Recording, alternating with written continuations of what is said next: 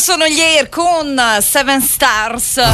Qui su RDM l'abbiamo detto, l'abbiamo annunciato, l'abbiamo riannunciato. Oggi c'è il secondo appuntamento con i maestri dell'orrore in radio. E ragazzi, di quale racconto andiamo a parlare? Non ve lo dico io, ve lo faccio dire dallo sceneggiatore che ha curato i testi di questo fantastico album che io ho qui vicino a me lo abbraccio proprio, gli voglio un gran bene, quindi un buon pomeriggio a Giulio Antonio Gualtieri. Devo leggerlo Giulio perché è veramente lungo il tuo nome. Ma ti, ti fai chiamare Giulio Antonio o solo Giulio? Guarda, innanzitutto buon pomeriggio a tutti. Eh, in realtà io ho altri sei nomi.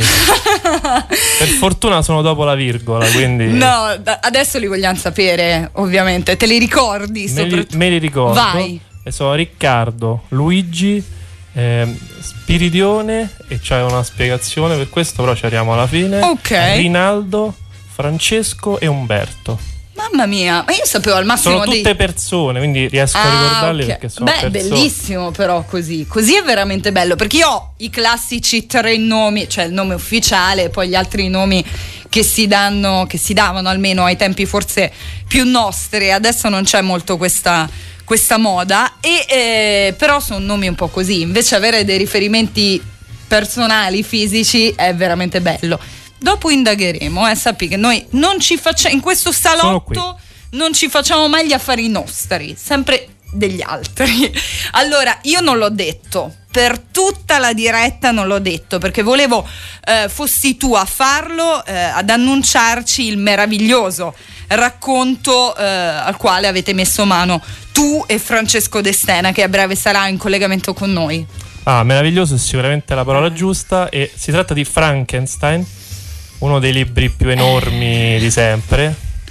Io quando penso a Frankenstein, oltretutto ho un, uh, un vanto eh, particolare e mi, fa, mi, ha fatto sorridere leggendo l'albo che proprio nella prefazione che è del curatore e tutta la serie Roberto Recchioni eh, si punti un po' a questa cosa, ovvero che è il romanzo ehm, di una donna.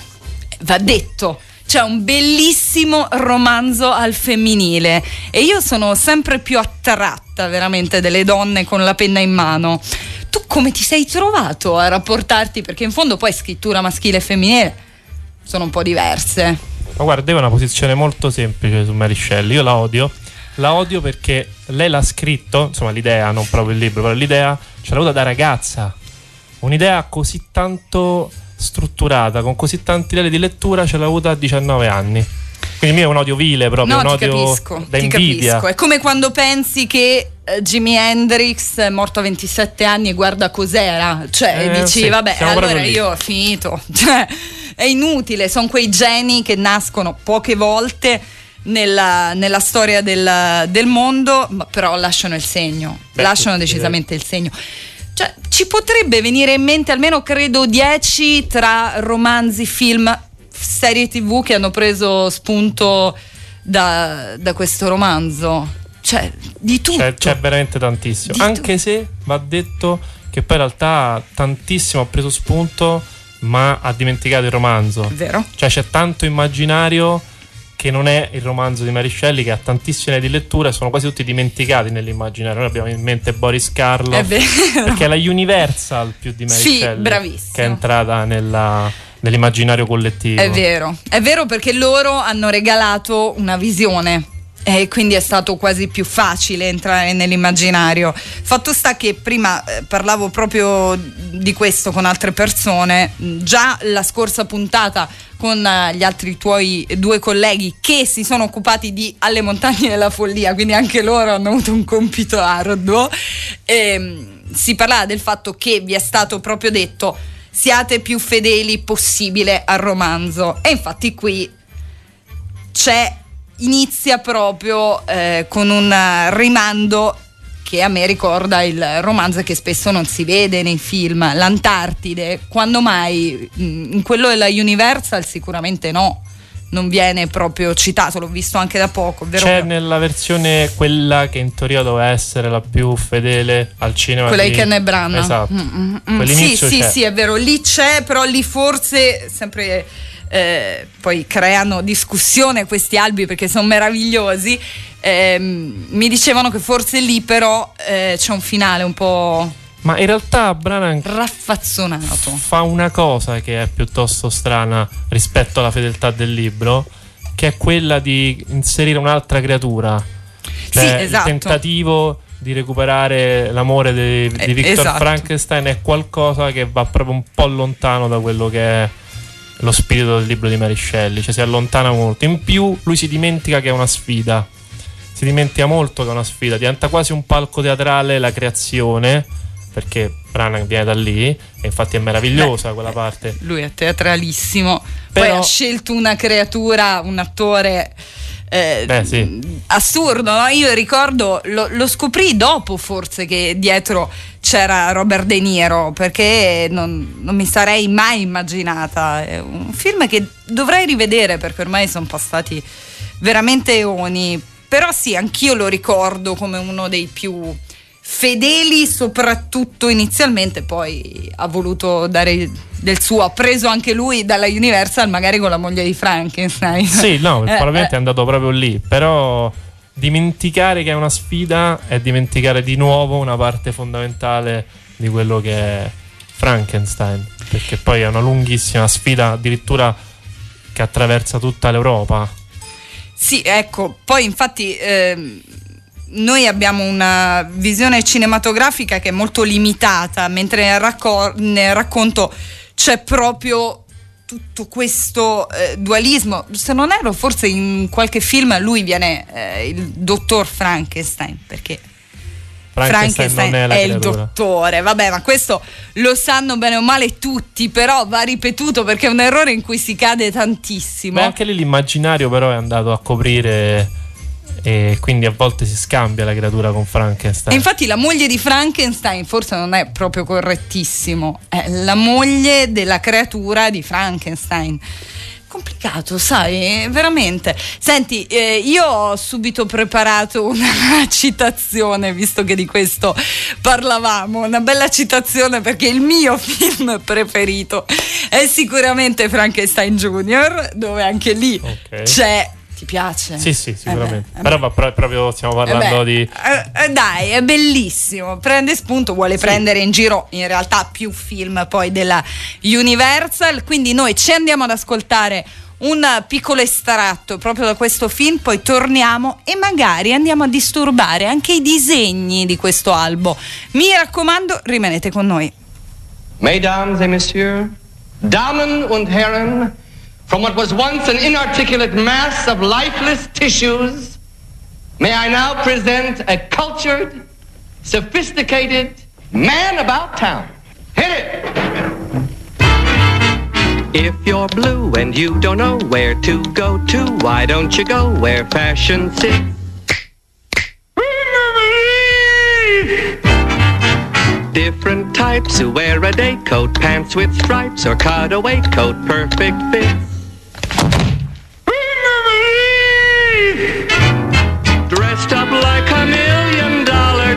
Trooper. Trying mighty hard to look like Gary Cooper. Cooper. Come let's mix where Rockefellers walk with sticks or umbrellas in their midst.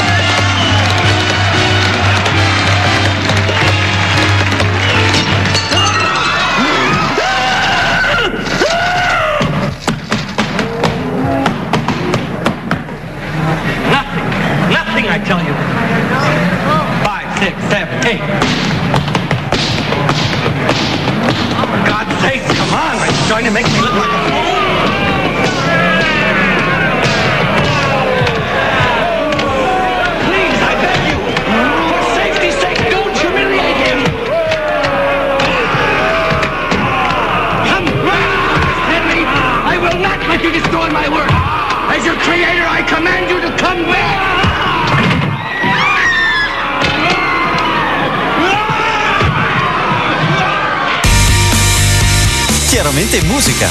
Un programma ad alta quota sconsigliato. Sono DM. Sette notti su sette, sette mondi musicali diversi, scelti per voi dalle ore 23. Selezioni di musica R&B e soul. Black Knight. Easy Listening, la notte soft di RDM. I cantautori. La notte dei songwriter. Le colonne sonore, note di cinema. La notte rock. La notte dance il sabato. E la migliore musica dal vivo con La notte live. Per chiudere la settimana. Accendi la notte, accendi Radio Dimensione Musica.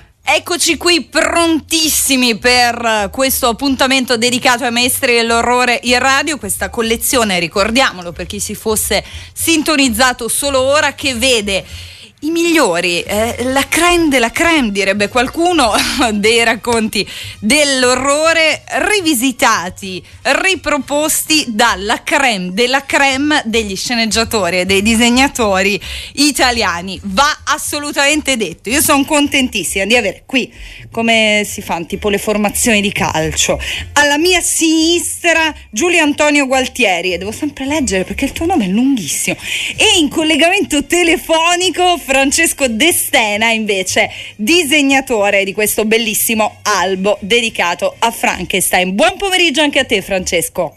Eh, buon pomeriggio a voi. Ciao. a Tutto tutti. bene? Sì, sì. So che sei agitatissimo, quindi io e Giulio ti metteremo in mezzo, ovviamente Eh, Giulio. Subito. Cioè, senza, proprio senza pietà. Guarda, io se Vai. posso vado proprio diretto. Vai, Perché c'è un Vai. aneddoto che noi ci piace ti raccontare. distrugge. perché abbiamo avuto anche una lavorazione sul eh, fumetto che io definisco un po' ottocentesca, Mm. no?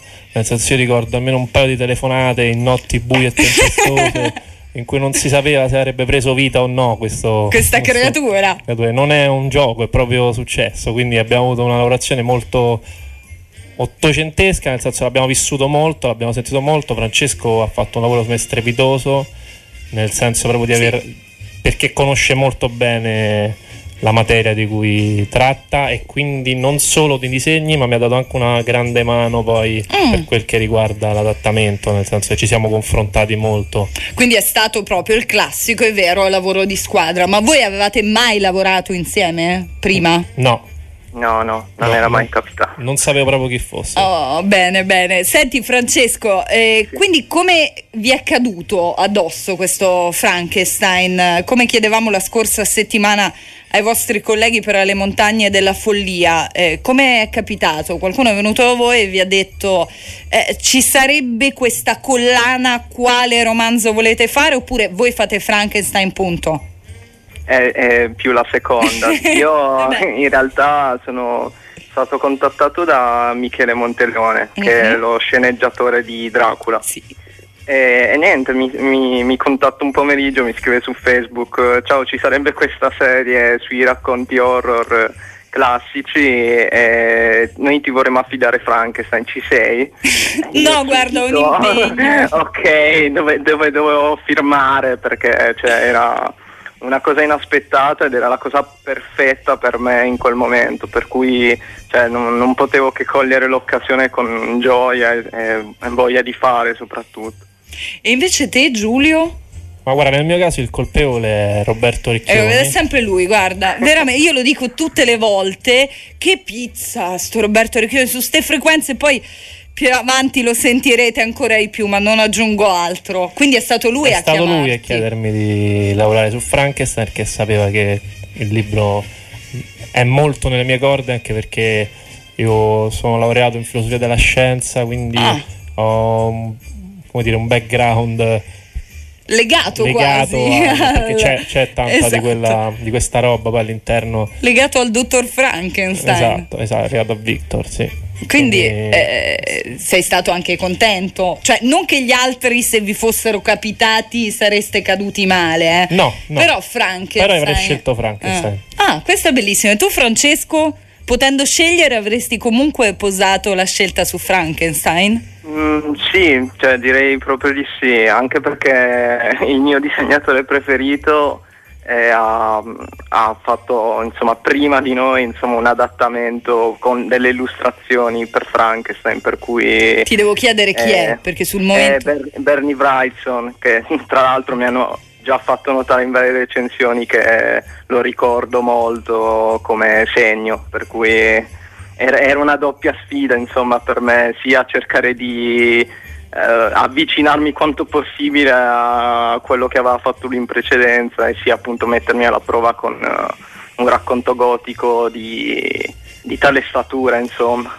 Senti, accennavamo prima con Giulio al fatto che sicuramente quando si parla ecco, di racconti poi come Frankenstein c'è una- un'iconografia cinematografica che spicca, eh, spicca tantissimo. E invece eh, il tuo eh, Frankenstein è molto diverso da quell'idea cinematografica. Come hai preso spunto tu per il tuo Frankenstein? Beh, eh, diciamo che l'intento era proprio quello, cioè cercare di staccarci un po' da tutto quello che era stata l'iconografia legata al, al mostro di, di- di Frankenstein, soprattutto appunto perché la gente eh, ovviamente al- nel momento in cui viene nominato Frankenstein pensa subito al, al Boris Karloff Eh, no, del, dei esatto, film, quello che. E per cui probabilmente il compito più gravoso era quello di cercare di togliere tutti quegli orpelli che erano stati messi negli anni e cercare di restituire, dare una nuova vita a questa icona, proprio cercando di restare più fedeli possibili a come viene descritta nel libro. Per cui... Beh, tu la fai io- fa- detta così mi sembra quasi facile, no? Sì. e invece eh, E immagino invece, che ci sia mm, stato dietro un No, ci abbiamo lavorato molto io e Giulio, abbiamo pensato un bel po' alle cose che dovevano essere, come dire, identificative del, del mostro. E io poi mh, non so per- perché, ma insomma, cioè, è chiaro. Ehm, ho pensato subito, visto che ormai va, va molto di moda no, il tema zombie, Sì. ho pensato che il primo zombie della storia in realtà è lui, no? perché sono pezzi di cadaveri riuniti e ri- riportati in vita. È il primo Per cui tanti zombie della cer- storia. Esatto, il primo tanti zombie, eh, però eh, come sempre non nature, geneticamente modificato Beh, in questo sì, sì. caso. Senti, Anche io, se- dimmi Giulio, scusa. C'è una cosa che poi lo porta lontanissimo dall'immaginario zombie, il fatto che la creatura parla. Ecco, esatto, non anche di questo, infatti eh, avrei, sì, sarei andata sullo specifico con, eh, con te Giulio eh, più precisamente perché la creatura parla e anche, anche se noi non possiamo sentirla ovviamente, un suo- una sua metodologia di linguaggio, una sua propria voce, intonazione e quasi accento, infatti gli viene anche sottolineata la cosa. Beh, sì, poi il problema vero è che la creatura si trova a imparare da sola parlare perché è fondamentalmente abbandonata, no? questo è fondamentale all'interno del libro perché Frankenstein la lascia Mm. da sola la vita. Sì, anche questa cosa, effettivamente eh, tanti gli anni che sono passati dalla lettura del libro, però noi abbiamo un'idea proprio diversa no? della creazione della creatura e invece qui si vede un, un dottor Frankenstein che poi quasi cerca un riposo, poi se ne va, dice vabbè eh, sarà quel che sarà e invece la creatura prende, scappa e si cerca di creare però anche delle relazioni, solo che viene osteggiata in tutti i modi. La creatura cerca di vivere, Eh. soltanto che Frankenstein gli ha dato un'apparenza che la rende impossibile. E questo Non sei stato carino, Francesco, esteticamente, cioè potevi un attimino curare, eh? veramente, anche tu. Io mi sono rifatto alla Shelley, per cui... Eh eh, Ti sei rifatto bene, diciamolo. e- No, ma in- comunque in realtà, cioè, per quanto noi lo chiamiamo il mostro, volevo dire, aggiungere che in realtà è molto più umano no, di, di molti altri umani della storia, no? E alla fine è, è- è semplicemente un uomo riportato alla vita con propri sentimenti e i propri pensieri. Per cui... E anche le proprie turbe, voglio dire, No. ti hanno messo i pezzi di altre persone, sicuramente inizialmente eh, non si può che stare quasi dalla sua parte, no? Anche perché, come dicevamo, lui ci prova, però eh, viene giudicato esclusivamente per eh, quello che si vede, eh, sua che è un po' questo poi anche uno dei tanti messaggi. Senti, c'è- posso dire c'è una cosa Devi. bellissima che ha aggiunto Frankie e che ci hanno fatto notare in una recensione. C'è questa mezzo busto della creatura nel fumetto e gli occhi, gli occhi sono incredibilmente vivi, come se fosse estremamente umana, anzi poi alla fine a livello narrativo sembra quasi più umana degli altri. Cioè lui è stato molto bravo a Ah, quindi Frankie è lui. aspetto. È bellissimo che lo chiami Frankie, ovviamente. Ci Eh, sta io bene. l'ho detto, è stata una lavorazione ottocentesca, eh, ci siamo immedesimati. giusto, giusto. No, invece, eh, Francesco, io sono rimasta anche molto colpita di una pagina nello specifico. Vediamo se facciamo un gioco. Io sono perfida. Pagina 57. Ti dice qualcosa? Eh, credo sia l'incontro eh, nella quasi splash eh, tra il mostro e, e il dottore No, sotto Ah, la ah, pioggia. no. Ah no, ok, allora è la creatura davanti la, la capanna incendiata. Esattamente. Ok, dove giura è- vendetta esatto, quella è un- un'immagine che io ho trovato. In fondo la creatura è da dietro, si intravede la sagoma con questo mantello e tutto. Però veramente mi ha dato quel senso di tutta la rabbia, anche un po' la, la tristezza che c'è in, eh, in questo personaggio che è terrificante, veramente. Volevo farti i complimenti per tutto l'albo, ma nello specifico per quello, perché te li dovevi beccare anche dei complimenti in diretta prima di eh, farti i saluti. Eh, adesso io devo prepararmi per fare delle domande cattivissime ancora a Giulio. Quindi Eh, se se tu hai dei suggerimenti, esatto. No, dicevo, comunque va dato anche merito alla sceneggiatura Eh di Giulio per quella, insomma, per quella vignetta lì, insomma. Anche lui Era se li beccherà. Per dovere di cronaca, non, non Anche lui se li beccherà sul finale, ma non glielo diciamo, no? Eh, Ok. Dai, non, non mi anticipare. Io giro i complimenti a Mary Shelley. Eh, È vero. Perché Ah, poi in eh, realtà ah, quella sì. scena c'è. Quindi Però ti dico una cosa, caro Giulio, secondo me, eh, lo dicevo anche la scorsa settimana, è verissimo che il, disegno- il lavoro dei disegnatori è complicatissimo quando si vanno a toccare poi queste pietre, questi capisaldi, ma il lavoro del riadattamento, aggiustamento della sceneggiatura secondo me è proprio un, un qualcosa di- di di veramente labile, cioè in un secondo può mandare tutto a scatafascio o essere un qualcosa di meraviglioso. Quindi secondo me gli sceneggiatori nello specifico, senza voler nulla togliere a voi eh, disegnatori Francesco, No, no, però per gli sceneggiatori hanno avuto un grande affare in, in questo caso, anche perché parliamo di albi, di racconti nello specifico che sono importanti, cioè non parliamo di racconti così, quindi sicuramente lo sceneggiatore, ognuno per ogni albo ha avuto a che fare, veramente. Se posso dire Devi? una cosa sul lavoro di Giulio, è che lui ha proprio, è proprio il caso di dirlo, smembrato il testo originale della Shelley per riadattarlo e la cosa particolare è che i tempi di lettura delle varie sequenze del libro sono identici ai tempi di lettura del fumetto ed è una cosa molto quasi scientifica no? questo a- approccio che ha avuto con eh, il, il riadattamento a fumetti del testo. eh, io ho apprezzato molto questo lavoro. E a questo punto questa sarà la prima di tante collaborazioni tra voi due, o Io no? lo spero vivamente. Lo. Spero. Lo speriamo anche noi e ringraziamo tantissimo Francesco Estena che è stato Grazie con noi. Francesco, io ti saluto con un brano che in realtà ha scelto Giulio e poi ci Ok. spiegherà anche perché l'ha scelto in base a questo bellissimo racconto, perché questa è una graphic novel, poi utilizzate il termine che più vi piace, a cui avete dato vita. Grazie mille anche a te per essere stato con noi e alla prossima. Grazie a voi. A presto. Alla prossima, ciao a tutti.